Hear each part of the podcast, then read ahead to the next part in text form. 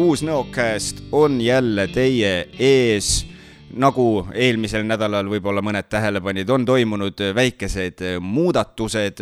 nimelt nüüd hakkame ilmuma või noh, tähendab iga uus Nõokasti episood hakkab ilmuma reedeti, mitte neljapäeviti, et see on väikene muudatus ja lisaks sellele on Eh, hetkel siis viin Nõokästi siin läbi üksinda. Kaidi Pajumaa on läinud vallutama uusi kõrgusi, eh, ületama teisi uusi raskusi, et eh, tema hetkel meiega siis enam Nõokästis kaasa ei tee, kuid võin siin võib-olla natukene saladusloori tõsta, et kui tähtede seis on õige ja jumalad lubavad, siis juba järgmise nädala episoodis on minuga ka uus kaassaatejuht, kes see täpselt on, no eks siis saame näha, eks siis saame näha. aga enne, kui lähme meie tänase külalise juurde, vaatame üle ruttu ka äh, meie Äh, uudised ja sellised äh, kultuurisündmused siis. Alustame siis äh, kiirete uudistega, et Nõo põhikool võtab tööle informaatikaõpetaja ja eesti keele ja kirjanduse õpetaja. Dokumentide esitamise tähtaeg on kolmekümnes august ja täpsemat infot saab ilona.tars at noopk.ee ehk siis NoPK nagu No põhikool või telefonil viis kaheksa viis neli üks kolm kaks üks. järgmisena Tartumaa Spordiliit pakub tööd tegevdirektorile kui oled sportlik, entusiastlik ja särasilmne inimene, tunned rõõmu spordist kui elustiilist ning tahaksid spordis kogeda veelgi enamat ja lasta endas spordivaimul lennata, siis see töökoht on just sulle täpsemalt infot leiab äh, selle kohta tartumaasport.ee ja eeldatav tööle asumise aeg on esimesel oktoobril ja kandideerimiseks palutakse esitada CV, haridust tõendava dokumendi koopia, videotutvustus, kus räägid enda parimatest isikuomadustest ja sellest, missuguseid võimalusi töökohal näed. video pikkus kuni kolm minutit või siis esita motivatsioonikiri, mille maksimumpikkus on A4 ja siis koos palgasooviga. Ja kandideerimisdokumendid esitada hiljemalt viiendal septembril e-postile rain at nvv.ee. ja tuletame siis veel meelde ka, et alates viieteistkümnendast augustist muutis Elron enda sõiduplaane. Ja seda siis seoses raudtee rekonstrueerimistöödega ida ja kagu suunal ja neid täpsemaid sõiduplaani muudatusi saab siis vaadata elron.ee kaldkriips soiduinfo kaldkriips soiduplaanid. ja vaatame siis äh, ruttu üle, mida saab veel ka nüüd lähipäevadel teha. täna, üheksateistkümnendal augustil kell kakskümmend null null toimub taasiseseisvumispäeva tähistamine Nõo muusikakooli pargis ja seal siis astuvad üles Hanna-Liina Võsa ja Marek Talts. ja hea uudis veel on see, et kontsert on tasuta. et täna siis, üheksateist august kell kakskümmend null null, taasiseseisvumispäeva tähistamine Nõo muusikakooli pargis, kus siis on kontsert, kus üles astuvad Hanna-Liina Võsa ja Marek Talts. kontsert on tasuta siis eh, kahekümnendal augustil saab eh, minna Järiste veinitallu, sellepärast et siis saab sealt pitsat ja Järiste veinitalu pitsad on ime-ime eh, maitsvad, kellel vähegi võimalust, seadke laupäeval oma sammud siis Järiste pitsa poole, alates kella kolmest saate minna võtta head paremat. siis edasi, kahekümne kuuendal augustil, mis on küll natukese aja pärast, aga mitte enam nii kaugel, on loodusfilmide õhtu Luke mõisa kultuuriaidas. kahekümne kuuendal augustil siis kell üheksateist null null. ja see üritus on samuti tasuta.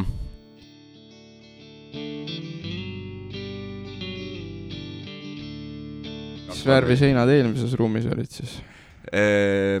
Kusjuures see on hea küsimus, nad olid ka mingid sellised Jaa. umbkaudsed tooni. ühe värviga tehtud kõik. põhi, põhimõtteliselt jah, ük-, üks vend tuli ja pani kõik ruumid ühe päevaga, noh. kuule, päris hea töö ju, siis on väga kõva töömees, kui terve vallamaja ühe päevaga ära värvis. oli, oli legendaarne vend, keegi ei tea, kes ta oli, ta lihtsalt tuli, ta isegi mingeid lepinguid ega midagi ei olnud, ta Ah. lihtsalt tuli ja värvis. kõik olid nagu, et ah, poole, poole koosoleku pealt hakkas värvima lihtsalt. aga täiesti sujuvalt on äh, saade, võib öelda, et alanud, sellepärast et miks jätta pooleli vestlust, aga enne seda, kui nii-öelda jutuga edasi lähme, räägime natukene, kes meil täna külas on ka nimelt eh, inimene on kirjutanud enda kohta ise nii, mulle väga meeldis see eh, väikene ütleme siis lühikirjeldus, mis mulle saadeti, sest see oli niisugune väike vahva lugu, mida oli lustlik suisa lugeda. aga mees on kirjutanud siis nii, juba, juba ütlesin välja soo, juba rikkusin pool üllatust ära, aga igal juhul meie külaline on kolmekümneaastane abielumees, isa ja noorsootöötaja mees ise elab Ilmatsalu alevikus, kuid kuni kooli minekuni kasvas ta hoopis Nõos. vot, ja kuni praeguseni käib ta siin Nõos, ma saan aru, et eh, nii perel külas, on nii, on nii, vot, vot, ja ja muidugi ma saan aru, et Nõos elab sul ka veel mitmeid teisi eh, nii-öelda lähima, lähem, lähemaid sugulasi ja kaugemaid sugulasi. aga ilma pikema jututa, tere tulemast saatesse, Rando Kangro tere, tänan kutsumast. äh,. aitäh esiteks, et sa leidsid selle tunnikese, et äh, siia juttu puhuma tulla. meil läks juba enne nii-öelda äh, ametliku saate algust läks meil juba nagu jutt käima, saime siin äh, ilusti seina vaadates jutu peale nagu ikka. aga tegelikult me alustame oma saadet alati sellise eksistentsiaalse kriisiga, et äh, küsimus, mis koosneb kolmest küsimusest ja lähme sealt edasi et räägi siis enda sõnadega ka, et eh, kes sa täpselt oled, kust sa tuled ja millega siis täpsemalt tegeled? jah, ma usun, et kõik juba kuulsid minu nime, Rando, Rando Kangro. tegelikult on mul kaks nime, eesnime siis Rando Kristjan. ja ma tulen äh, Nõost, selles mõttes, et ma kasvasin üles Nõos ja seda ma alati ennast tutvustades välja toon. kaks nime on oluline võib-olla sellepärast siin mainida, et ühe nime pani mulle ema ja teise nime pani isa aa, nii ja ju- suut-, suudetud ära otsustada, et kumb paremini jääb ja siis otsustati mõlema kasuks. jah, eks seda ajaloolist tõde ma ei ole välja selgitanud täpselt, kuidas see oli, aga enam-vähem nii see oli, jah. see mulle meeldib, see on niisugune väga demokraatlik lahendus, aga paneme mõlemad siis, mis seal ikka noh. jah, ja ma lisaksin võib-olla selle enda poolt, et ma olen äh, elanud suurema osa elust Tartus siiski Mhm, ja käinud Tartus koolis.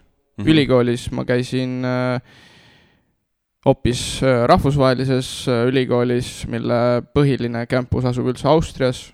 ma olen Mis? lõpetanud praktilise teoloogia magistrikraadiga ja Ähm, jah, võib-olla see Tartu ja rahvusvahelise nagu elu komponent on ka mänginud palju rolli. Mhm, jah, ja täna ma elan Ilmatsalus ja ma siis ka töötan Ilmatsalus, et Ilmatsalu on ka, võiks öelda, siinpool Emajõge, et äh, ka nagu selle Suur-Tartu ideega kaasa minnes siis nagu mhm, ikkagi siinkandis.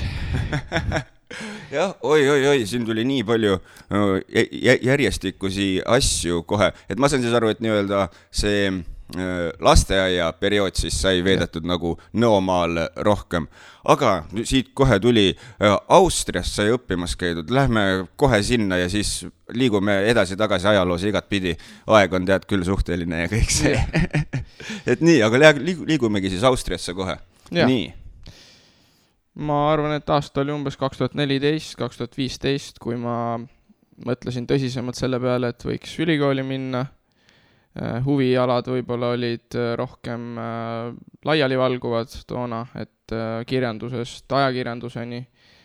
loomulikult mind huvitas siis ka juba filosoofia ja teoloogia, aga äh, ma ei, noh, kuidas öelda, ei leidnud enda äh, mõtlemises võib-olla kiiresti seda kinnitust sellele, et mis see valdkond peaks olema, aga tänu sellele, et ma olen aastast kaks tuhat neliteist olnud vabatahtlikuna 3D koguduses, kaasa teenimas ja noh, laiemalt mainin ka siis kuulajatele, et koguduses mitte lihtsalt ei käia pühapäeval jutlust kuulamas, vaid see on ütleme, kogudus on elav organism, kus vabatahtlikuna on võimalik nii anda kui saada, et mm, -hmm. et ma tooksin selle teise aspekti just selle saamise poole pealt, et äh, olen saanud palju nõu äh, ka teistelt vanematelt usklikelt, kes on näinud minu tugevusi, näinud neid külgi, mis võib-olla mulle endale on märkamata. ja kuna nad märkasid seda võib-olla analüütilist mõtlemist, mida ma ka ise teadvustasin, aga ma võib-olla ise pidasin seda nagu nõrkuseks, et ma olen selline ülemõtleja ja mis iganes aga, aga siis nende soovitusel, äh, täpsemalt siis Meego Remmel, kes on minu pastor, äh, ma kaalusin äh, kandideerida siis TCM International Institute nimelisse seminari. Ja see mhm. on piibliseminar, see on kristlik seminar, oikumeeniline seminar. Ja jah, aastast kaks tuhat viisteist ma astusin sinna siis diplomiõppesse, mis põhimõtteliselt on selline sertifikaadiprogramm, mis on kõigile, kes on lõpetanud keskkooli -hmm, mm -hmm. selle ma läp-, lõpetasin aastal kaks tuhat seitseteist ja siis aastal kaks tuhat kaheksateist ma astusin magistriprogrammi, kuhu mind ka võeti vastu. ja lõpetasin magistriõpingud täpselt siis koroona aasta alguseks, kaks tuhat kakskümmend. oi, okei okay. väga täpselt lõpetatud siis selles mõttes jah, jah, täpselt ja äh, võib-olla veel mainiks ka seda, et ma mitte ainult ei käinud siis Tartu ja Viini vahet, et see kool ise asub Heiligenkreuzis, mis on Viini külje all, vaid kuna see on rahvusvaheline kool, õpilasi on üle maailma erinevatest kontinentidest, siis ka ütleme siis õppekeskused kui sellised on mm -hmm. üle maailma. mina küll ei käinud kuskil muu, mujal kontinendil, aga näiteks ma käisin Ukrainas oma õpingutega seoses, ma käi-, käisin Poolas oma õpingutega seoses mm, -hmm. ma käisin Lätis oma õpingutega seoses ja loomulikult siis Austrias. aa, oi, et siis oli ikkagi nagu niisugune maailmanägemine ka veel nagu samal ajal. aga ja. siis ma saan aru, et ühesõnaga, et nii-öelda õppima Austriasse viis siis see, et sai 3D äh, kogudus nagu enda jaoks leitud, kui ma nagu õigesti aru saan? jah, nagu võib-olla nagu, sealt... võib-olla nagu veel täpsem on olla siis, et äh, leitud nagu see siht üleüldse elu jaoks ja siis mm. nagu 3D kogudus, et äh, kuigi see oli no üsna nagu ühel ajal see juhtus kõik mm, -hmm, minult on mm -hmm. ka küsitud, et miks ma just 3D kogudusega liitusin siis, et noh, selles mõttes on ta nagu tagasi mõeldes nagu üks asi veidi nagu mälestusena, aga kui nagu lihtsalt niimoodi printsiibist tagasi mõelda, siis ega see ilmtingimata ei pea olema üks asi, et et kui ma veendusin selle suhtes, et äh, Jumal on äh, oma pojas Jeesuses Kristuses end ilmutanud ja kui ma veendusin selles, et ta on minu eest äh, läinud ristile, ka maksnud minu patud. aga vaata, vot võib-olla see on ka üks koht, kuhu ma äh, tahtsin nagu jõuda, kuna see on üks selline oluline teema, milleni paljud inimesed nagu mitte kunagi ei jõua ja mille pärast tihtipeale no saadakse üldse kogu, ütleme siis, religioonist ja spirituaalsusest ja kõigest väga selliselt, väga valesti siis aru, ütleme nii. aga võib-olla alustame esmalt sellest, et äkki sa räägid sellest, et mis asi see 3D kogudus üleüldiselt nagu on mm? -hmm. 3D kogudus on kristlik kogudus, mis on asutatud aastal kaks tuhat kümme 3D kogudus ise ütleb enda kohta, et me oleme avatud perekond, kes järgneb Jeesusele, armastades Jumalat, armastades inimesi, kes on koguduses juba ja armastades neid inimesi, kes on kaugel Jumalast mm. -hmm, mm -hmm. et see 3D, see kolm mõõdet, sellega on üks hea nali ka, et äh, hiljuti üks Tartu vaimulik postitas ühe pildi, kuidas ta külastas 3D koguduse suvefestivali, võimaluste festival Kristjan Luhamets on ta nimi, ta on Pauluse koguduse õpetaja ja siis äh, pani pildi üles, et ja alapealkiri siis, et väga südamlik vastuvõtt või midagi sellist. ja siis üks äh, irooniline kommentaar tuli alla, et mis, et kas äh, kõik teised kogudused on 2D et äh, sellega sihuke väike nali, et, äh, et 3D ei äh, nimeta ennast sellepärast 3D-ks, et me oleksime kuidagi teistest kogudustest etemad mm. -hmm, mm -hmm. jah, see on lihtsalt seda ma, oh, ma isegi ei seostanud seda kusjuures kordagi sellega, et me oleme kuidagi paremad selle nimega eh,, huvitav, huvitav seos aga, aga nii, oota, aga palun. veel kolmde kogudusest? jah, no natukene ja selles mõttes, et on ikkagi mm -hmm. noh, ütleme üsna selline uus ju asi tegelikult nagu meie siin sellisel öö, nagu Eestimaal selles mõttes, et ja. on ju et kui, kui ma olen nagu õigesti asjast aru saanud, on ta, või noh, kindlasti mitte ainult, aga rohkem nagu suunatud kuidagi noortele siis on ju, nagu ma olen õigesti, kui ma olen õigesti asjast aru saanud selles mõttes. jaa, ma arvan, äh, kaugelt vaadates nii see ongi, sest mm -hmm. kõik mhm. see, mis me teeme, oleme sotsiaalmeedias aktiivsed, me oleme seal, kus noored on, see tähendab, et nagu kasutame neid meediumeid, neid vahendeid, siis paratamatult see jätab sellise mulje mm. -hmm, aga mm -hmm. kogudusena kindlasti me ei ole eraldi eesmärgiks seda võtnud, et me oleme ainult noortekogudus mm. -hmm. pigem ongi see, et nagu ma selle naljaga alustasin, et kuna näiteks meil on Pauluse kogudusega õpetuslikult väga suur ühisosa, see tähendab, et meie nagu sisu on sama mm, -hmm. aga meie vorm on väga muutuv. et kui võrrelda näiteks meid kas või Pauluse kogudusega, luterlik kogudus, meie oleme baptistlik kogudus, et meie teoloogia on üsna sarnane, võiks öelda keskses asjas täiesti sama mm, -hmm aga meie vorm ja selline formaat, kuidas me kogudusena toimime, on hästi muutlik. et üks ehe näide on see, et näiteks pühapäevased kokkusaamised meil ei toimu kindlas palvelas või kirikus, vaid me kohtume kog-, kodudes ja avalikus ruumis. aa, okei okay,, okei okay., et nagu kes, keskkond on nagu tunduvalt vabam selles mõttes. just, ja mm, -hmm. ja kogu selline võib-olla ka liturgilisem pool, et kui vanades traditsioonides, kristlikes traditsioonides, ka luterluses on hästi oluline roll liturgial mm, -hmm. see mhm. tähendab, et on äh, kindel muusika osa, on kindel sõna lugemise osa ja see on sellises teatavas äh, rituaalses rütmis heas mõttes mm, -hmm. siis vabakogudustes, see tähendab ka noh, siis mitte ainult baptiste, aga üleüldse äh, neid protestante, kes on nagu veel radikaalsemad oma äh, ütleme siis äh, vormi äh, sellises äh, vabaks laskmises mm, -hmm. siis kõikidel meil on, on see, see pool jah, et, äh, et see võib äh, iga kell muutuda selles mõttes ja see ongi koguduse autonoomne otsus, mismoodi ta ähm, välist sellist rütmi ja kogunemiste iseloomu para-, para-, parajasti peab õigeks nagu hoida mm, -hmm. mm. -hmm. aga Äh, ja, ja me jääme siiasamma teemasse edasi, et vaata siit enne me tutvustuses käis ka läbi, et sa oled äh, noorsootöötaja ka, et me jõuame äh, sinna ka selle teemani nii-öelda, aga kas see noorsootöö sai ka kuidagi läbi selle teekonna nagu alguse, et hakkasid, et need kaks asja on ka kuidagi omavahel seoses, ma saan nagu aru mm. -hmm. aga mu esimene nii-öelda küsimus tegelikult oli see, et jõuame nüüd lõpuks sinna, et oota, aga kuidas siis nüüd sina ise nii-öelda otseselt jõudsid nagu sinna, et ennem hakkasid jutuga pihta ka mm, -hmm. aga siis ma ebaviisakalt segasin vahele ja juhtisin ja, jutu ja, kõrvale mm. -hmm. ei olegi meeles nii kaua aega tagasi pigem on see, et äh, meeles on see hästi, aga mõtlen ka selle peale, kuidas tegelikult see ei ole minu lugu, vaid see ongi Jumala lugu, see on, kuidas Jumal oma suveräänsuses sekkus minu ellu mm. -hmm, ja mm -hmm, olgu. ma muutun alandlikuks, kui ma mõtlen selle loo peale, sest äh, kui äh, ma alustaksin sellest, et ma kasvasin üles Nõos, ma küll mm -hmm. kasvasin, ütleme, kirikule lähedal, see tähendab, et võib-olla ma olin sealt sada meetrit. tõsi, tõsi, näeb Me, Meeri tänaval, eks. jep, jep, näeb ja igalt poolt teda siin ju. mul oli selline nagu äh, noh, justkui nagu sihuke psühhosotsiaalne eeldus, et võib-olla ma kunagi käin seal või et äkki jõuludel nagu käin ja siis äh, kohtun Jumalaga. aga juhtus nii, et meie perekond ja minu emapoolne suguvõsa üleüldse nagu on täiesti usukauge.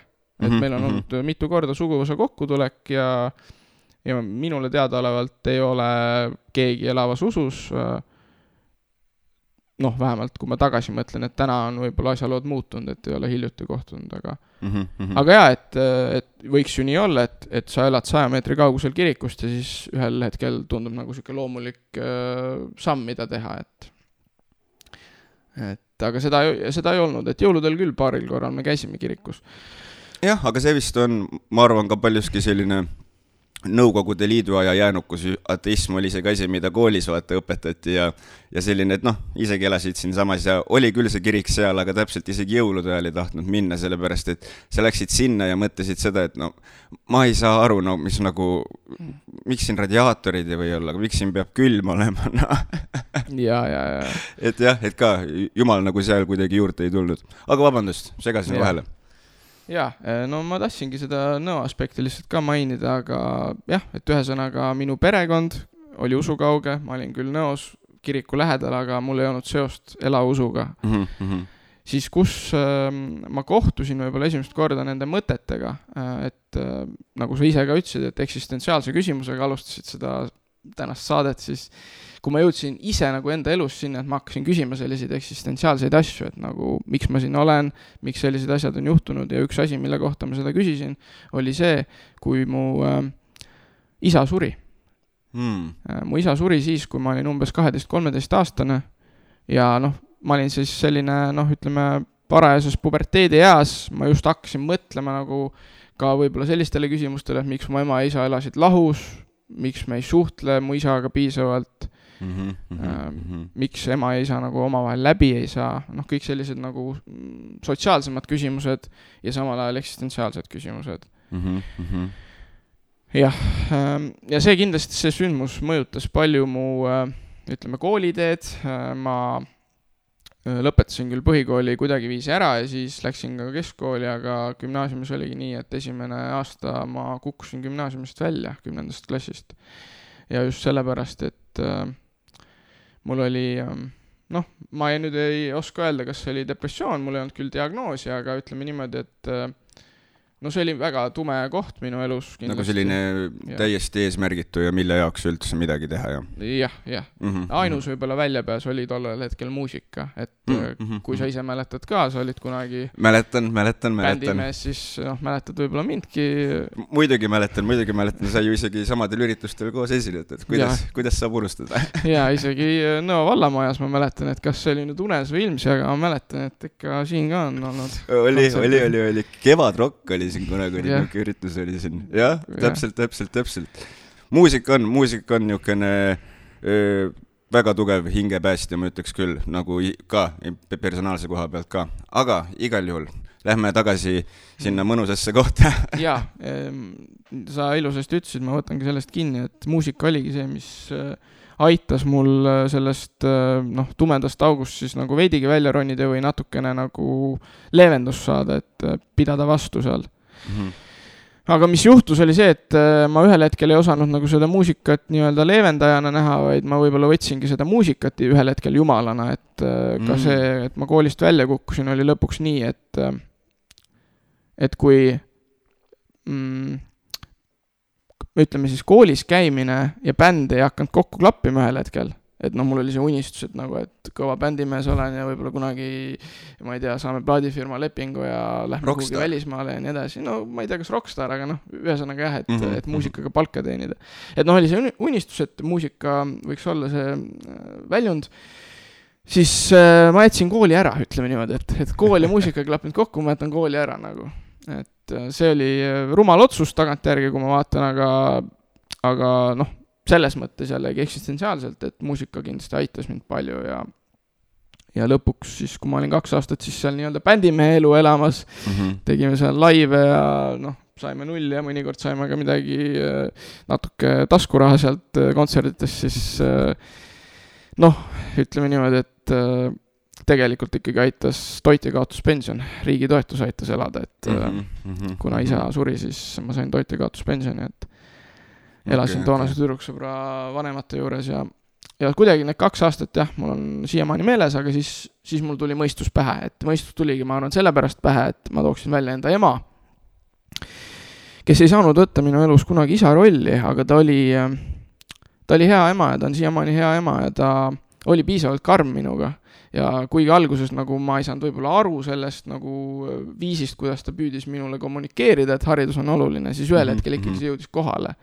Ja nagu ma olen tänulik talle, et ta piisavalt nagu äh, noh, armastas minust, et ju-, julges olla ka karm ja mm -hmm. samas, et kui noh, mina olin selline ma ei tea, agressiivne teismeline, siis noh, jalutasin põhimõtteliselt kodust minema need kaks aastat, kui ma elasin eraldi äh, perekonnast nagu, siis nagu ma ütlesin, toonase tüdruksõbra juures, siis mm -hmm.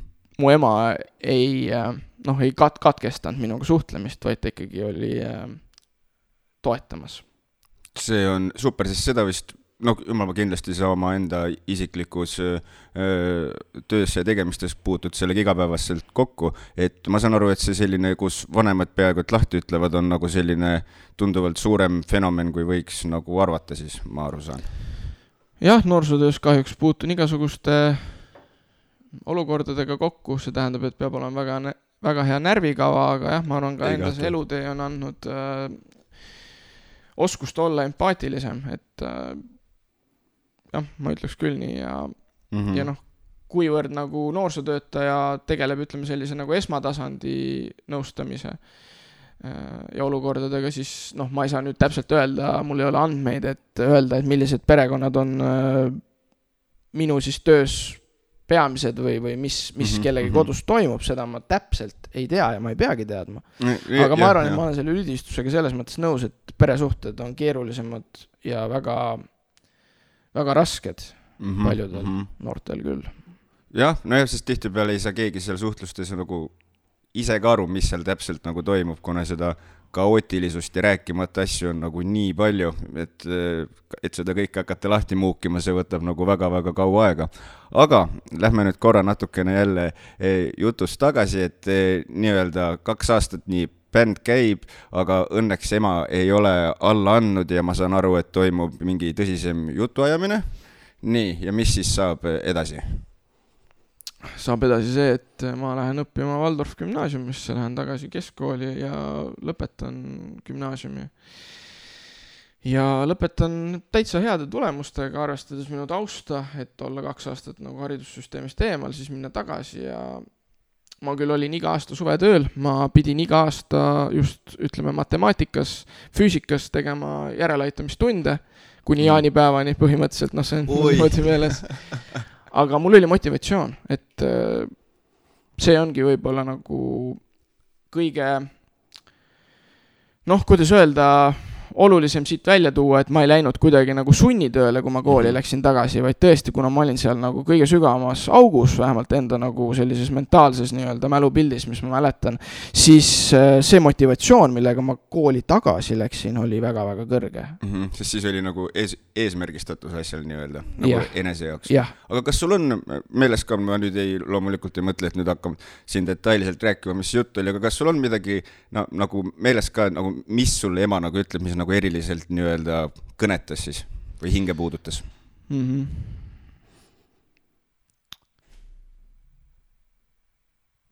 mul ei ole meeles, mida ta ütles, aga mul on meeles see, mida ma tundsin, kui mm -hmm. ma lõpuks näole andsin jälle, kui ma olin ära läinud kodust mm. -hmm. minu ema töötab Tartu kesklinnas siiamaani ja kui ma kuskil seal Pirogovil või kus iganes äh, linnapildis hängisin, siis ma alati teadsin, et seal kohas on mu ema, seal kohas on koht, kuhu ma tegelikult võin minna, kuigi meie suhted on praegu katki, aga ma tean, et ta võtab mind ikkagi armastavalt vastu mm. -hmm, mm -hmm. et ma kuidagi niimoodi kirjeldaksin seda, et ma ei mäleta nagu sõnumit, mida ta mm -hmm. verbaalselt ütles, aga ma mäletan seda nagu ütleme, soojust, mida ta väljendas mulle mm. -hmm. ja see võis ka olla nii, et ta oli oma sõnades päris karm, aga siiski ta oli olemas.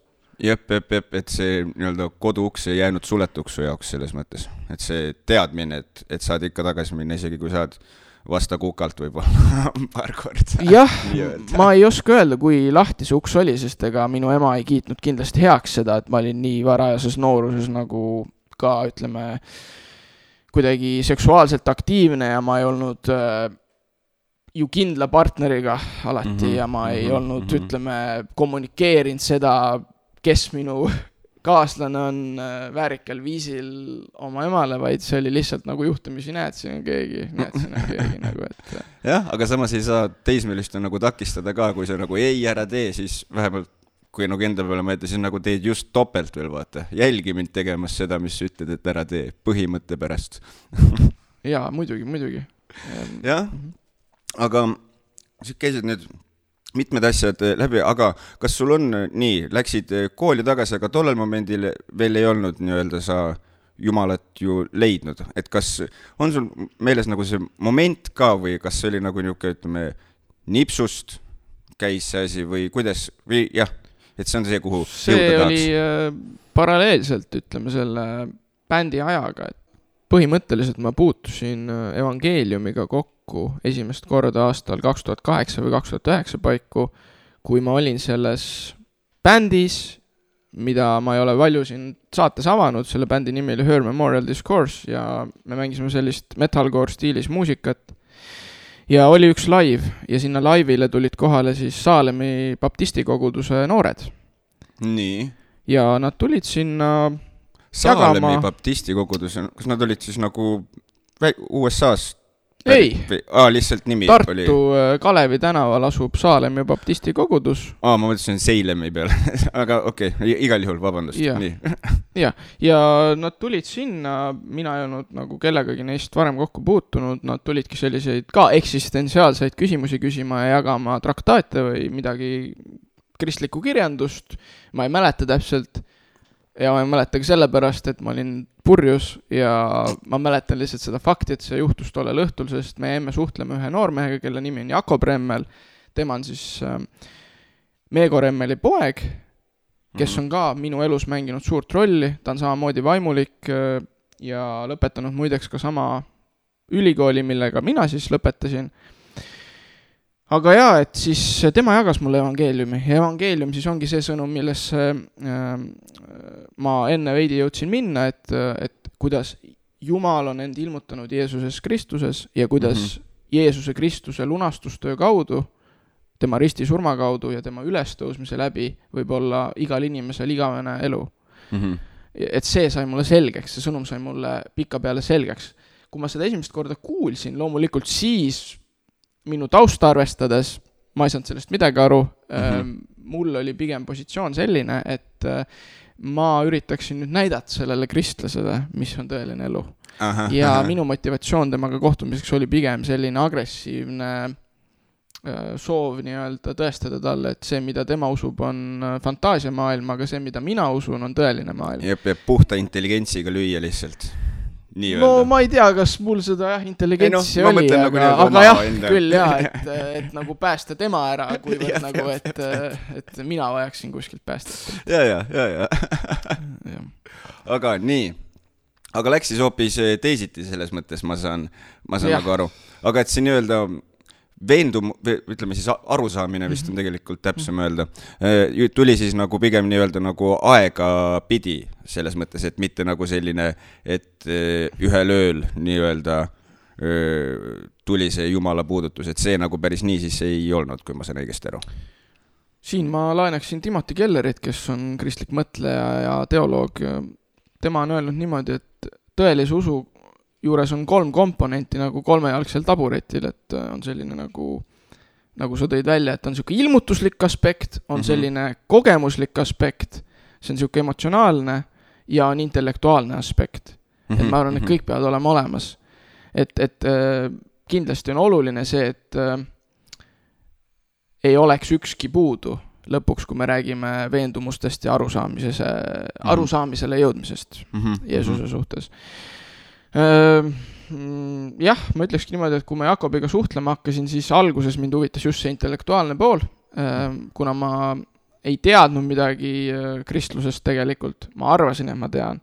Aga see vist on, ma kujutan ette, et paljudel see pool, kust nagu esimesena nii-öelda sinna maailma sisse minnakse juba kasvõi, ma arvan, osaliselt meie enda kultuuriruumi pärast, kuna selline noh, nüüd on kindlasti käinud siuksed naljakad asjad, mis on käinud näiteks vaata see, et usun, usun teadust asjad ja selline mõttemaailm mm. usun, kui kellelgi on usun teadust, siis see on lihtsalt koomiline, et võib-olla mitte seda kasutada, aga igal juhul, et või et võib-olla sealt tuleb see intellektuaalne lähenemise pool, aga nii, igal juhul mm. -hmm. ja ma arvan, et see mm, teadmiste janu siis ja selline nagu soov tõestada, et see kristlane siin Eksib. elab fantaasiamaailmas mm, -hmm. viis mind lõpuks selleni, et ma olin ka nõus kaaluma siis seda, mida tema mulle jagas, ehk siis ta jagas mulle erinevat kirjandust. mina sellise nii-öelda analüütilise randona, nagu ma ka siis olin, noh, olgu, ma loen selle läbi. ma lugesin palju mm, siis ütleme sellistelt autoritelt nagu Joss McDowell, C.S. Lewis mm. -hmm. ja mis ma avastasin, oli see, et kui ma enne arvasin kristluse kohta, et äh, Jeesuse isiku kohta siis veel kesksemalt, et äh, hea, kui Jeesus olemas oli, aga pigem oli Jeesus lihtsalt üks suvaline Iisraeli mees, kes tegi midagi head ja siis aastal kolmsada kakskümmend viis Rooma impeerium koostöös Nikaia kirikukogu vaimulikega lõi siis Jeesus müüdi ehk äh, pookis sinna Jeesuse isikule külge jumalikud aspektid ja, ja lõi mhm. sellise nagu müüdi, mis aitaks äh, toonast impeeriumi vaos hoida. selle, selle nagu arusaamise noh, jutumärkides küll sain ma sellest, et ma vaatasin tihti ERR-is dokumentaalfilme ja mm -hmm. toona siis ETV pealt tuli selline dokumentaalfilm jutumärkides jällegi nagu Zeitgeist. Ja, ja, ja tuleb see oli umbes küll. seal, noh, ma ei tea, mingi oli kah kaks tuhat seitse, kaks tuhat kaheksa, sealkandis ta siis jooksis, võib-olla ka kaks tuhat üheksa midagi näidati, ma ei mäleta neid kuupäevi täpselt, aga põhimõtteliselt ma noh, selle põhjal arvasingi, et ma tean kristlusest piisavalt kõike, see on maailma suurim vandenõu, see sündis aastal kolmsada kakskümmend viis ja ja noh, ma tutvustan seda ka Jakob Remmelile, et äh, see oli nagu minu see positsioon mm, -hmm. aga siis, kui ma lugesin ka ajalugu, äh, mida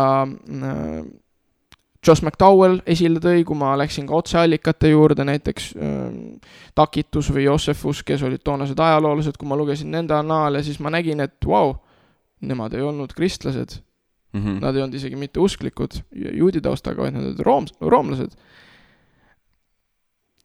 nad uskusid, et Jeesus natsaretlane oli olemas ja et oli selline usuliikumine nagu natsaretlaste liikumine, keda kutsuti siis usuteeks ja mm, -hmm. Ja et nad uskusid, et Jeesus suri ja tõusis üles, see oli nende usk. Ähm, jah, et, et see nagu võib-olla lisaski nagu selle mõt-, äh, minu mõtlemisse, et vau wow,, Jeesus oli olemas, ta oli ajalooline isik. Mm -hmm, mm -hmm, ja siis, kui ma sain aru, et ta oli ajalooline isik, kui ma varem arvasin, et ta oli lihtsalt üks äh, müüt, väljamõeldis, siis sealt edasi nagu hakkas mind painama heas mõttes küsimus, kes on Jeesus, et äh, siis ma hakkasingi tegelema süvitsi selle küsimusega mm. -hmm, mm -hmm. oh, jääme korra siia, et kes on äh, Jeesus äh, asja juurde, sellepärast et selle kohta on ju ka äh, palju igasuguseid äh, lugusid, äh, mõned äh, legendaarsemad kui teised. minu enda isiklik üks lemmikuid on Jaapanis asub üks küla, kus väidetavalt peaks olema Jeesuse haud, mis siis, kui mul minu lugu, kui see lugu mul õigesti meeles on, siis kui Jeesus risti löödi, siis tegelikult tulid sõber jaapanlased talle sinna järgi ja ristile läks tema vend vist, kui mu mälu mind ei peta, ja Jeesus ise tegelikult põgenes ära Jaapanisse ja elas seal rahulikult elu lõpuni, õnnelikult, väidetavalt. ja siiamaani saad sa külastada Jeesuse hauda seal. aga ma ei tea, kas see päriselt nii nagu on, aga, aga nii nad vähemalt väidavad. aga, aga Jeesuse elus tegelikult on ju palju selliseid nagu müstilisi perioode ka, kus ei ole nagu midagi teada, kus, et, et nagu mis ta tegi ja kus ta käis ja kus paljud sellised lood, kus ta käis nii Jaapanis Indias igal pool käis õppimas erinevate tarkade juures. et kas sellel asjal on nagu mingit tõepinda või mis sa kogu sellest olukorrast tead ja arvad mm.? väga laialdane küsimus selles mõttes või arutluse punkt pigem, aga. jaa, ma nüüd pean mõtlema, mis otsast vastama hakata. võib-olla ma hakkakski sealt pihta, et äh, selline legendilik äh, jutustus Jeesusest, nagu sa seda Jaapani lugu rääkisid mm, -hmm. meenutab mulle veidi, kuidas Koraanis on käsitletud Jeesust. ja miks ma tõin Koraani mängu praegu, on sellepärast, et kui me mõtleme ajalooliselt tagasi, et mis äh, aastal sündis islami usund ja mis mm -hmm. aastal sündis kristlus, siis kui me lihtsalt ajalooliselt vaatleme seda, siis me peame küsima, et kas ajalooliselt on usaldusväärsem võtta tõsiselt seda, mida Muhamed kuuesajandatel aastatel ütles Jeesuse natsaretlase kohta või on mhm. usaldusväärsem võtta Uue Testamendi allikaid, mis on tegelikult kakskümmend kuni viiskümmend aastat peale Jeesuse Kristuse ristilöömist äh, kirjutatud ja mis on meil ka dokumenteeritult koopiate kaudu mm -hmm. kättesaadavad mm. -hmm. et, et, et küsimus lihtsalt on, et kui ajajoone kuulaja suudab enda peas luua, et kas ta nagu usaldab seda, mida kuskil äh, sadu aastaid hiljem keegi ütleb, mis Jeesus tegi ja oli mm -hmm. ja, ja saavutas. või me võtame tõsiselt seda, mida tegelikult pealtnägijad on kirja pannud, mida pealtnägijate siis intervjueerijad on kirja pannud, siis mina arvan, et äh, ei ole nagu suurt äh, noh, pinge välja, vaid pigem see, kui see panna niisugune nagu võrdlus kaalukausile, siis see kaldub väga tugevalt selle kasuks, et me peaksime võtma tõsiselt neid esimesi allikaid mm -hmm, mm -hmm. Jeesuse elust. jah, nõus, nõus, nõus. aga nende allikatega on ju ka selles mõttes kindlasti nagu see probleem, et, et kui palju on näiteks vaata nagu tõlkes äh, kaduma läinud, et noh, seegi vist on ju, mis kõige vanem, vanem teadaolev tekst peaks vist olema need Surnumere kuidas need eesti keeles on, ürikud või? Dead Sea Scrolls ja, on see surnu, inglise keeles. Surnumere käsikirjad. aa, Surnumere käsikirjad. jaa, no seal võt. Surnumere käsikirjades meil on tegelikult Vana Testamendi rullid, et seal ei ole meil Uue Testamendiga tegemist mm. -hmm, mm -hmm. ja mis võib-olla äh, Surnumere rullidest esile tuua, on äh, just prohvet Jesaja äh, mõned lõigud, ma täpselt ei ole Surnumere äh, käsikirjade ekspert, aga ma ikka üldiselt tean natukene et kui mõelda prohvet Jesaja peale, kes elas äh, mitmeid sadu aastaid, kuni seitsesada aastat enne Kristust, kui ma ei eksi siinkohal, kuna ma ei ole hiljuti lugenud, äh, siis ma ka ei pruugi aastatega täppi panna. aga, aga võtame üldiselt, et mitusada aastat ennem, siis näiteks prohvet Jesaja ettekuulutustes on mitmed lõigud, mida ma võin peast meenutada, näiteks üks nendest, mida loetakse ka palju jõuludel kirikus ette, on see, et äh, sest neitsi jääb lapseootele. vaata, meile antakse poeg. tema õlgadel on valitsus ja teda kutsutakse Immanuel, igavene Jumal, rahuvürst ja midagi sellist veel. ma mhm. praegu peast meenutasin, see ei olnud otsene tsitaat, aga see oli äh, ligilähedal. nüüd prohvet Jesaja, kes ei teadnud midagi Jeesusest, natsaretlasest, kuulutas ette temast mm. -hmm. ja meil on võimalik äh, ajalooliselt saada kindlust, et Jesaja nii ütles. Jesaja pani selle kirja nii mm. -hmm. veel, mis Jesaja näiteks ütles, Jesaja viiekümne kolmandas peatükis ta rääkis kannatavast sulasest, kes kord tuleb Iisraelile, kes päästab Iisraeli rahva nende pattudest, seal ta kirjeldab sellisel lüürilisel viisil, kuidas kuidas sellele kannatavale sulasele antakse haud ülekohtuste sekka, kuidas ta piinleb ja kuidas ta pärast oma surmaminekut väeliselt üles tõuseb. see on lüürilises keeles, igaüks võib seda mhm. lugeda, see on Vanas Testamendis ja saja viiskümmend kolm. ja miks see on nii oluline välja tuua, noh, justkui oleks väike ekskurss minu poolt, aga see on sellepärast oluline, et seegi on äh, kinnitus sellest, et Jeesus oli enamat kui lihtsalt inimene, sest kõik need Vana-testamendi ootused, mis puudutasid Messiat, mis puudutasid seda, et tuleb kord päästja mm, -hmm. need klapivad kõige paremini Jeesuse kohta. kui me vaatame ükskõik millist nagu teist religioosset õpetlast või äh, filosoofia, ma ei tea, koolkonna alustajat, olgu antiikajast või, või tänapäevast või, või siin valgustusajast või kuskilt mujalt, et mm -hmm. siis kellegi nende kohta need Vana-testamendi prohveteeringud ei klapi. ja ortodokssed juudid loomulikult äh, ei usu, et Jeesus oli Messias. mõned küll nagu jõuavad selle järelduseni võib-olla oma elu õhtutundidel ja on ka jõudnud, mõned äh, uurivad ja jõuavad siis nendele järeldustele, mõned ei jõua mm. -hmm. see on teine teema, aga lihtsalt, et äh, et jah, tuua see Vana-testamendi olulisus siin korraks välja, et kuna sa mainisid seda Surnumere käsikirjade leidu mm. -hmm, mm -hmm. jah, aga seal ei ole Uut Testamenti selles mõttes. Äh, ja, ja võib-olla tulekski, võib-olla oleks paslik ära mainida see, et mis, mis üldse nende kahe asja nagu vahe on selles ja. mõttes. no Vana Testament kirjeldab siis jumala rahva ajalugu enne risti, võib niimoodi lihtsas keeles öelda, mis juhtus enne Jeesust mm -hmm. Iisraelis, peamiselt Iisraelis, aga ka mõneti Iisraeli rännakud, äh, üldse Iisraeli rahva kujunemislugu, äh, kõik see, mida Jumal tegi enne risti ja Uus Testament räägib sellest mis Jeesuse kaudu Jumal tegi mm, -hmm. mida Jeesus õpetas, kuidas Jeesus elas, kuidas Jeesus suri ja kuidas Jeesus surnust üles tõusis. ja siis on apostlite kirjad, mis siis põhimõtteliselt selgitavad teoloogiliselt, kuidas äh, seda mõista mm. -hmm. aga siit läheme kohe nagu veidi teise teemaga edasi, aga mul lihtsalt mis nagu sina arvad sellest, et kas eh, ütleme, sellised eh, mitte ainult eh, judaistlikud usundid, vaid -hmm. nagu kõik, ütleme, mhm. erinevad religioonid, nii suured kui väiksed, et kas, et kas nad päeva lõpuks räägivad kõik nagu ühest samast asjast lihtsalt erinevatest vaatevinklitest või on seal mingisugused sellised kardinaalsed erine, eri, e-, erinevused, mis nagu muudavad või noh, ütleme asjad, mis nad ei saa nagu omavahel olla mm, -hmm. mille tõttu nad ei saa olla harmoonias nagu omavahel. et noh, näiteks mulle väga meeldib e, üks selline e, naljakas nagu lugu on, kus siis on, et kristlane ja budist istuvad ja siis budist ütleb kristlasele, et kui ma saan õigesti asjast aru, siis kui, siis kui sina istud toas siis seal toas on kristlane ja tema jumal. ja siis see kristlane ütles, et jah, nii on. ja siis budist ütles, et okei okay,, aga kui budist istub toas, siis toas on ainult jumal.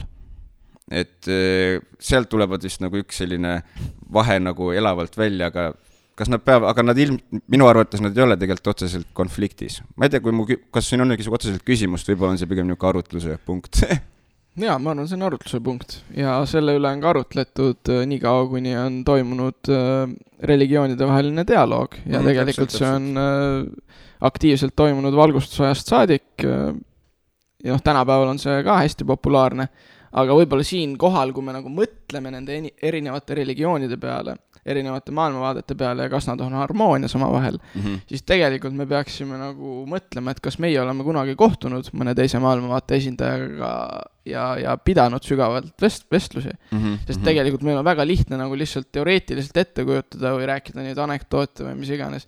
aga no ma võin välja tuua, et mina olen budistidega elus kohtunud küll ja paraku oleme jõudnud järeldusele, et meil on ikkagi väga suured erimeelsused teatud asjades mm. -hmm. ja ma arvan, et äh, ausalt seda tunnistada ei ole üldse häbiasi, et. ei, ei loomulikult, see pigem on nagu point, aga kas sul on, kui sul niimoodi tuli, kas sul on meeles mingi nagu sihuke vahvam, jah, täpselt, täpselt, täpselt no üks lugu tuli meelde ja ühe budistiga, kes ise väitis, et ta on budist, siis äh, ta käis kunagi. kes ise väitis ja no see tuleb kohe esile, miks ma, miks ma julgen nii öelda see oli kandekoguduse evangeelne teenistus Ateena keskuses, kus täna asub siis Tartu luterlik Peetri kool ja meil oli midagi kurjuse teemal eh, jutluses, ma täpselt ei mäleta, mis teema see oli, aga meil oli kombeks nii, et kui meil on ülistusmuusika osa ja jutluse osa ära toimunud, siis meil on selline kohvikunurk, kus saab vabalt vestelda mm. -hmm. ja sinna mhm. kohvikunurka siis noh, nagu ma läksin iga kord ja siis seekord tuli üks härrasmees teretas mind, tänas mind, et meeldiv kogemus ja et nagu äh, tema ei usu äh, kurjusesse nii nagu meie. noh, ta siis viitas sellele jutlusele ja, ja kurjuse käsitlusele. ja mina olin äh, üllatunud, et ta oli nii viisakas, ma tänasin teda, et ta noh, oli nagu selles mõttes avameelne, et paljud inimesed ei tulegi ju midagi ütlema ei head ega halba, lähevad lihtsalt mm -hmm, minema mm. -hmm. aga jaa, et ja siis äh, kuidagi äh, ta jutustas veel sellest, et äh, tema jaoks oli nagu müstiline, noh, ta niimoodi väljendas, et ta oli mängimas Diablot kodus ja tal oli nagu valik, et ta nägi üks päev nagu Facebookis 3D koguduse reklaami ja siis ta mõtles nagu, et kas tuleb jälle sihuke pühapäev, kus mängin Diablot või nagu lähen vaatan korra nagu, mis see 3D kogudus on nagu mm. -hmm ja noh, selle põhimõtteliselt reklaami peale või siis ma ei tea, Facebooki event'i peale ta tuligi kohale nagu, et ta tuli täiesti nagu niimoodi kohale, et teda ei kutsunud keegi kohale, ta ei olnud nagu kellegi tuttava tuttav või midagi, ta lihtsalt jalutas sisse mm. -hmm. ja see oli nagu minu jaoks ka hämmastav. aga siis põhimõtteliselt, kui ta Diablot mainis, siis nagu mul uuesti nagu peas süttis see, et aga räägime just sellest jutlusest, mis me kuulsime, me rääkisime ju tegelikult kurjusest siin jutluses väga selgelt nagu mm -hmm. ja mhm. me ei rääkinud lihtsalt nagu abstraktsest mingisugusest kannatuslikust kogemusest, mida inimene peab kurjuseks, vaid me rääkisime, rääkisime moraalsest kurjusest mm. -hmm. ja, ja siis ma esitasin talle ka ühe küsimuse, et kuidas tema siis äh, defineerib kurja. et äh, okei okay,, ta ei usu, usu seda, kuidas käsitleti seal jutluses, aga kuidas tema määratleb kurja? ja siis ta uuesti lausus midagi sarnast, et tema ei usu kurjust nagu meie, noh, viidates siis vist nagu kristlased tema arusaamist mööda, et tema ei usu mm -hmm. nagu meie ja et sellist kurjust, nagu kristlased usuvad, ei olegi olemas, noh, selline lause siis kõlas tema poolt mm. -hmm, mm -hmm. ja, ja siis ma küsisingi, et olgu, et ei ole olemas, aga et äh, mis kurjus siis on olemas või kuidas sa siis ikkagi nagu määratled, mis on hea ja halb, mis on õige ja vale, et kust see nagu moraalne kompass tuleb. ja siis ta ütles, et ta on budist ja ta ütleski, et budismis, see oli tema hinnang, ei olegi sellist head ja kurja, ei ole sellist äh, dualismi, noh, ta ei kasutanud selliseid sõnu, aga põhimõtteliselt ta nagu lihtsas keeles ütles mulle, et, et sellist asja ei ole budismis et kindlat moraali, et nagu see tegu oli halb, see tegu oli hea, meie ei tea. põhimõtteliselt mm -hmm. ta tahtis seda väljendada mulle. ja ega siis see, see nagu sütitas mind veelgi, sest äh, mina ise usun küll, et on äh, igal inimesel võimalik aru saada, et mõned kogemused siin elus on väga-väga karmid mm -hmm. ja eitada seda, et tegemist ei olnud kas siis moraalse kurjusega Äh, või nagu üleüldse nagu moraalselt halva või, või ähm, destruktiivsega on äh, naiivne või, või lausa nagu noh, kuidagi absurdne mm. -hmm, mm -hmm. aga siis jaa, et.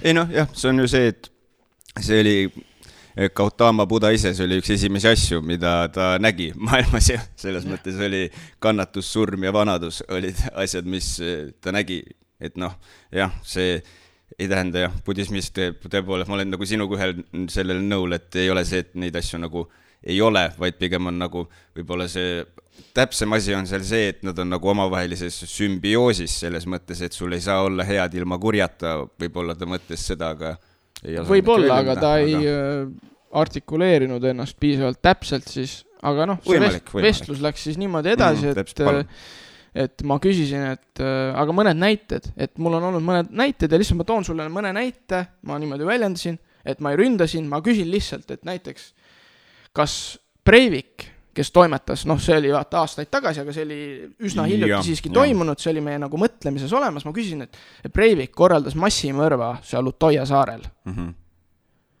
kas ta oli kurjuse kehastus, kas ta edendas kurja, kas ta tegi kurja või mitte?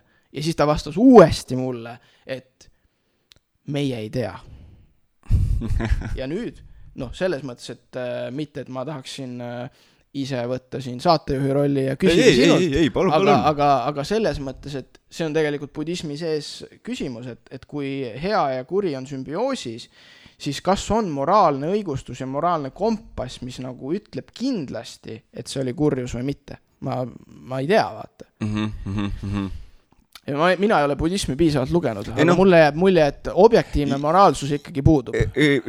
no ja vaata jah, seda saab siin niimoodi nagu mõelda küll, sellepärast et noh, e-, ega teise, teises maailmasõjas Jaapan kasutas selles mõttes budismi samamoodi nagu igat religiooni saab ära kasutada selle jaoks, et viia toime vaata või noh, panna toime sõjakuritegusid ja noh, seal oli sarnane see nii-öelda e, vabandus oli see, et ei no tegelikult ei ole vaata mingeid kehasid, lihtsalt energia vahetab vaata asukohta, kui sa lööd kellelegi noa kopsu. ja võib-olla tema mõtleski niimoodi. aga seda saab väga edukalt seda ja. nagu öö, õigustada, aga noh reaalses maailmas kui sellises on küll, sest noh, ütleme äh, budismi peetakse või noh, lihtsamalt öeldakse, et on selline eksport hinduism, vaata.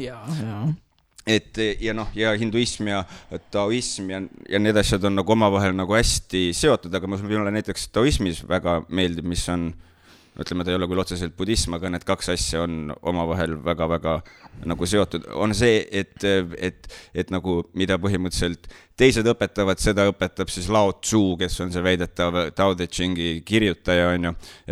et tema, et, et mida teised õpetavad, seda õpetan mina ka, et vägivaldne mees sureb vägivaldset surma, vaata.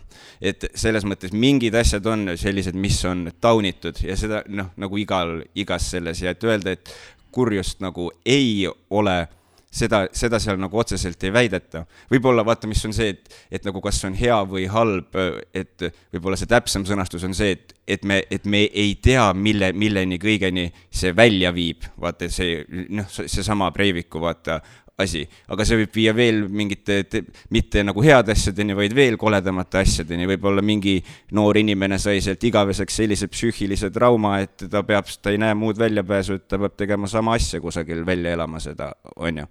et võib-olla seal on nagu see suhtelisus, kuid nagu sellises päris igapäevaelus ma nagu kahtlen seda, et ei ole seda, et eh kuri ja hea on nagu selline suhteline, on nagu mingid asjad, mis on nagu ilmselgelt nagu kurjad, kui keegi tuleb sulle kirvega korterisse sisse, et ja seab sinu nagu pereelu ohtu, siis nagu öelda, et ei no see, mis ta teeb, on selline suhteline praegu. On nagu äh,, kas ikka on või, et ta ikka teeb praegu nagu kurja selles mõttes, et see nii-öelda saatanlik element või saatan ise on ju nagu päris võib-olla, mis see kuidagi valesti aru saadakse või noh, vähemalt minu silmis ja tegelikult mida budism ja kristlus tegelikult kõik õpetavad, on see, et, et saatan ei ole ju tegelikult nagu väljas siin, vaid ta on nagu sinus sees. sina oled see, kes on potentsiaalne kohutavad kurjadeks aktideks ja kui seda nagu ei pane endas tähele, siis noh, juhtubki see, et sa teed asju, mida võib-olla ei peaks. kas mu jutus oli mingisugune loogika ka või? oli küll, võib-olla kristliku perspektiiviga lihtsalt täiendaks või täpsustaks mm -hmm. seda, et et päris nii ei ole Uue Testamendi järgi, et inimene ise on kuidagi saatanlik või teemonlik, aga -hmm. et meil mhm. on nagu kalduvus teha kurja selles tähenduses, et inimesed on pattu teinud mm. -hmm. et mhm. patt ja kurjus ei ole sünonüümid, vaid need on erinevad äh, ah, vaimulikud okay, äh, kontseptsioonid, kus äh, nagu aga mis siis see jah. kurjus, kui võid, et kui saab defineerida uh -huh. või noh, palun, jah, miks mitte, kindlasti see ei ole kõige kergem asi, mida teha, aga. ja no ma alustan sellest, et palun. Eh, sa palju tõid idamaist mõtlemist sisse, siis kui kõrvale tuuagi läänelik mõtlemine, mis baseerubki juudikristlikul traditsioonil suuresti mm, -hmm. siis kümme käsku on, mida inimesed teavad, ma arvan, raadiokuulajad ka et väga lihtne moraalne kompass on tegelikult kümme käsku, mida me tegelikult äh, alateadlikult, ma usun, läänes enamasti kõik võtame aktsioomina. selles mõttes mm, -hmm. et mhm. me ei mõtle ju kümne käsu peale teadlikult iga päev, et näed, sel, selle käsu täitsin ära, ai, seda ei suutnud täna. ai, seda küll, seda küll, seda küll. nii, aga see on justkui meie südametunnistusse sisse kodeeritud mm. -hmm. nüüd noh, siin võib äh, vestelda, väidelda, et kuidas see täpselt on toimunud, on ju, evolutsiooni kaudu või, või või on see jumala sisendatud otse ma arvan, et need ei pea olema vastandatud äh, nii-öelda mõtlemislaadid, aga aga jah, ma ütleks kümme käsku on üks viis, kuidas saada aru, et kui keegi kaldub kümnest käsust kõrvale, siis ta teeb inimlikku kurja. aga nüüd on olemas kristluses ka siis see üleloomulik kurjus ja see üleloomulik kurjus on äh, kehastatud siis just saatana isikus ja saatan on mhm. eraldi langenud ingel, ta on eraldi persoon, see, see ei ole nagu kuidagi, saatan esiteks ei ole täna meil siin nõos, äh, saatan on üks isik, ma ei tea, kus ta täna on, aga igal juhul ta on siis nii-öelda teemonite pealik, mitte isegi nii öelda, lihtsalt temast ma ei taha väga palju rääkida, aga ta on päriselt olemas, ta toimetab äh, piibli järgi, Uue Testamendi järgi meelevaldade ja võimude juures, see tähendab, et ta mõjutab äh, suuri maailma poliitilisi trende, ta üritab nagu noh, mõjutada ikkagi neid, kellel on võimu mm -hmm, kõige rohkem mm. -hmm. et no ma ei usu, et äh, ma saatanale nii palju korda lähen, et ta minu juurde kunagi peaks tulema. aga noh, kui ma suudaks elada nii, et äh, ma lähen saatanale nii väga korda, siis tänu jumalale, et, äh, et. jah siis peab lihtsalt äh, olema seda visadust, et äh, vastu pidada, kui saatan külastama tuleb. Hiiobi lugu vist on, minu mäletamist mööda räägib sellest samast täpselt. asjast jah, täpselt nii, jah. aga, aga jah, vaata, seal vist ongi selline ähm, ah, meil on nii palju, millest rääkida, ma alles, me ei ole isegi seda nii-öelda pindmist osa veel kraapinud kogu, kogu sellest teema sügavusest.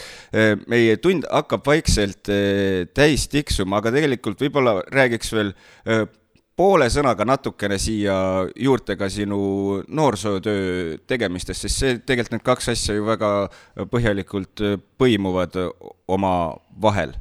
muidugi aga palun, räägi siis oma, mis, milline näeb välja noorsootöötaja argipäev?